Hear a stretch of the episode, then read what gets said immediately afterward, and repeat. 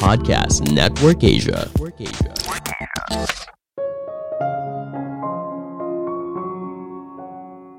Tidak ada hal dalam hidup yang lebih penting daripada yang sedang kamu pikirkan sekarang. Halo semuanya, nama saya Michael. Selamat datang di podcast saya, Sikutu Buku.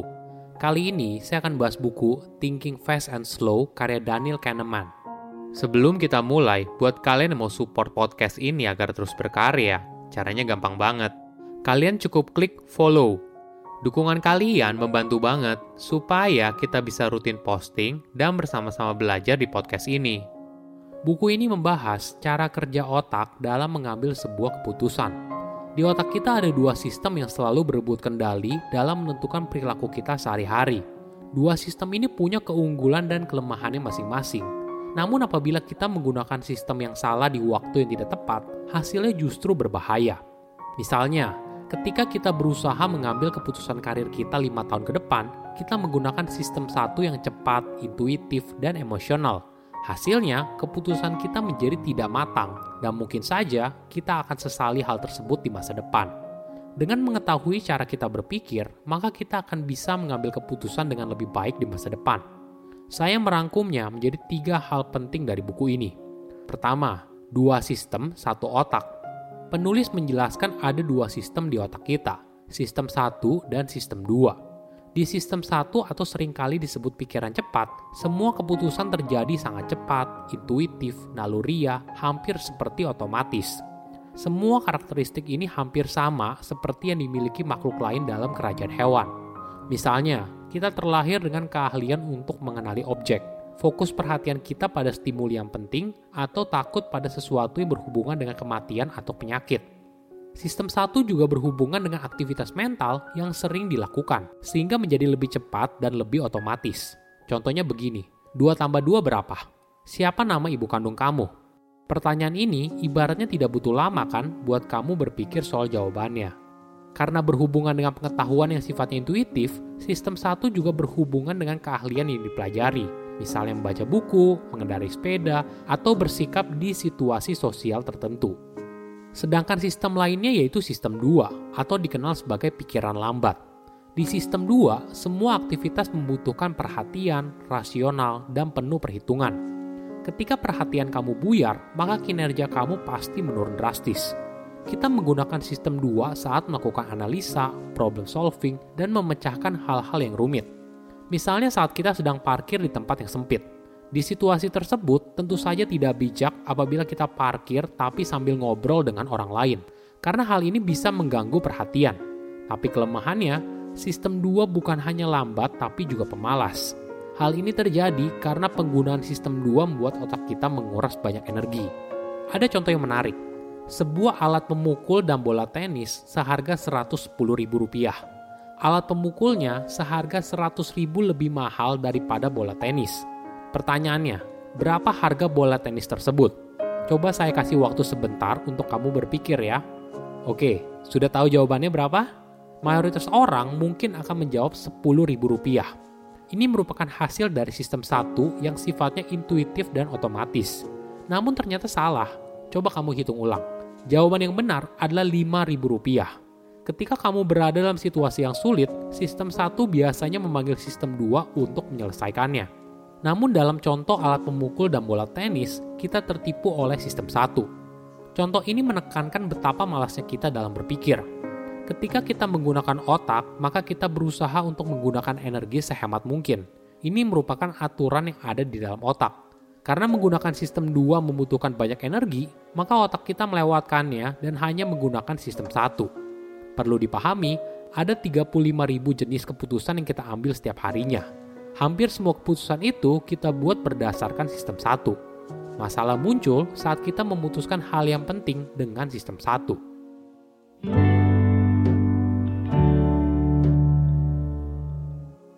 Kedua, cara keputusan dibuat. Bagaimana kita membuat sebuah keputusan? Sejak dulu, kita diajarkan kalau keputusan diambil berdasarkan argumen yang rasional. Kita beranggapan ketika seseorang membuat sebuah keputusan, mereka hanya melihat argumen yang rasional dan membuat pilihan yang paling baik dari semuanya. Ada contoh yang menarik. Coba bayangkan dua orang bernama John dan Jenny. Mereka berdua punya uang 500 juta rupiah. Jika dua orang ini memiliki kekayaan yang sama, seharusnya dua orang ini sama bahagianya kan? Namun bagaimana bila di contoh tersebut terjadi hal seperti ini? Kekayaan mereka berasal dari permainan judi dan mereka memiliki titik awal yang berbeda. John datang ke kasino dengan uang 100 juta rupiah, lalu melipat gandakannya menjadi 500 juta rupiah. Sedangkan Jenny datang dengan uang 900 juta rupiah, lalu pulang dengan uang yang tersisa hanya 500 juta rupiah. Apakah artinya mereka berdua sama bahagianya? Tentu saja tidak kan? Artinya ada cara lain bagaimana kita menghargai sesuatu daripada hanya angka semata. Seringkali kita terbiasa untuk membuat keputusan dengan cepat. Untuk memahami dunia, otak kita ibaratnya menciptakan jalan pintas yang disebut sebagai heuristik. Hal ini tentunya sangat bermanfaat namun masalah datang apabila kita menggunakannya di situasi yang tidak tepat. Ada contoh heuristik yang umum, yaitu substitution heuristic. Substitution heuristic adalah saat kita menjawab pertanyaan yang lebih mudah daripada pertanyaan yang sebenarnya. Contohnya gini, ada seorang kandidat yang melamar untuk jadi pegawai toko. Kira-kira seberapa sukses dia dalam bekerja? Kita secara otomatis mengganti pertanyaannya jadi seperti ini. Apakah kandidat itu tampak seperti orang yang bisa jadi penjaga toko yang sukses? Bukannya mencari tahu lebih jauh soal kandidat tersebut, kita malah bertanya kepada diri kita sendiri pertanyaan yang lebih mudah. Apakah kandidat tersebut cocok dengan bayangan yang ada di otak kita soal pegawai toko yang sukses atau tidak? Jika saja kandidat itu tidak sesuai, maka kita anggap dia tidak cocok dan akan ditolak. Meskipun kandidat itu sudah punya segudang pengalaman sebelumnya jadi penjaga toko yang sukses.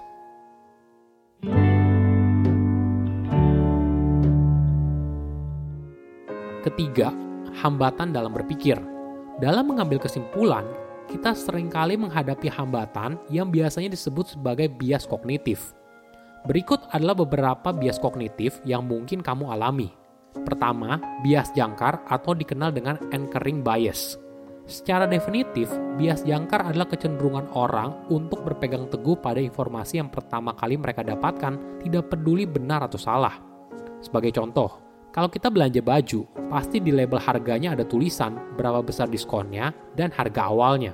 Harga awalnya merupakan bias jangkar dan digunakan oleh penjual baju untuk membuat kita merasa untung karena kita mendapat harga yang lebih murah. Padahal mungkin saja setiap hari selalu ada diskon. Kedua, loss aversion. Loss aversion adalah konsep perilaku ekonomi yang menjelaskan kalau mayoritas orang menghindari kerugian karena rasa sakit kehilangan lebih besar daripada potensi keuntungan di masa depan. Contohnya gini, kita akan lebih kesal kehilangan uang 10 juta dibandingkan rasa senang ketika dapat uang 10 juta. Penulis berpendapat, rasa sakit itu dua kali lipat lebih besar daripada rasa senang. Contoh lain ketika kita lagi belanja online, kemudian ada tulisan sisa satu produk lagi pasti kita akan buru-buru membelinya karena kita takut kehilangan kesempatan untuk membeli produk tersebut. Padahal mungkin saja sebenarnya kita juga tidak butuh produk tersebut. Ketiga, framing effect.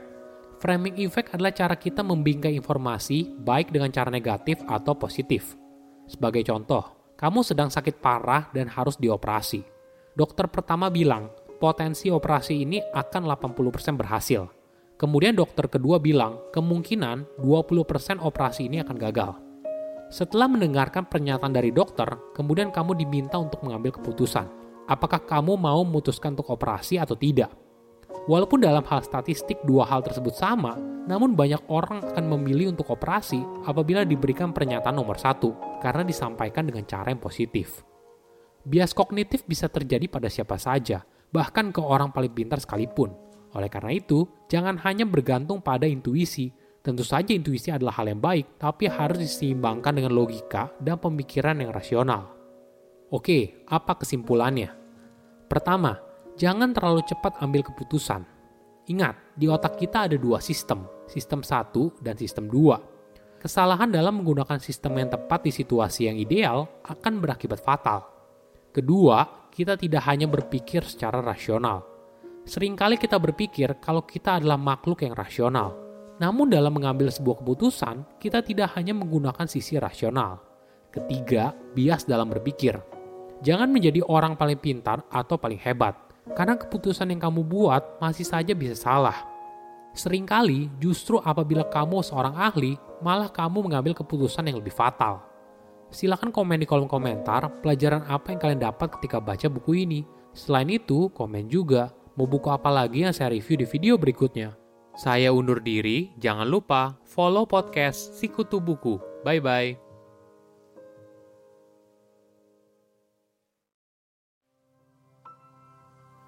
Pandangan dan opini yang disampaikan oleh kreator podcast, host, dan tamu tidak mencerminkan kebijakan resmi dan bagian dari podcast Network Asia. Setiap konten yang disampaikan mereka di dalam podcast adalah opini mereka sendiri dan tidak bermaksud untuk merugikan agama, grup etnik, perkumpulan, organisasi, perusahaan, perorangan, atau siapa pun dan apa pun.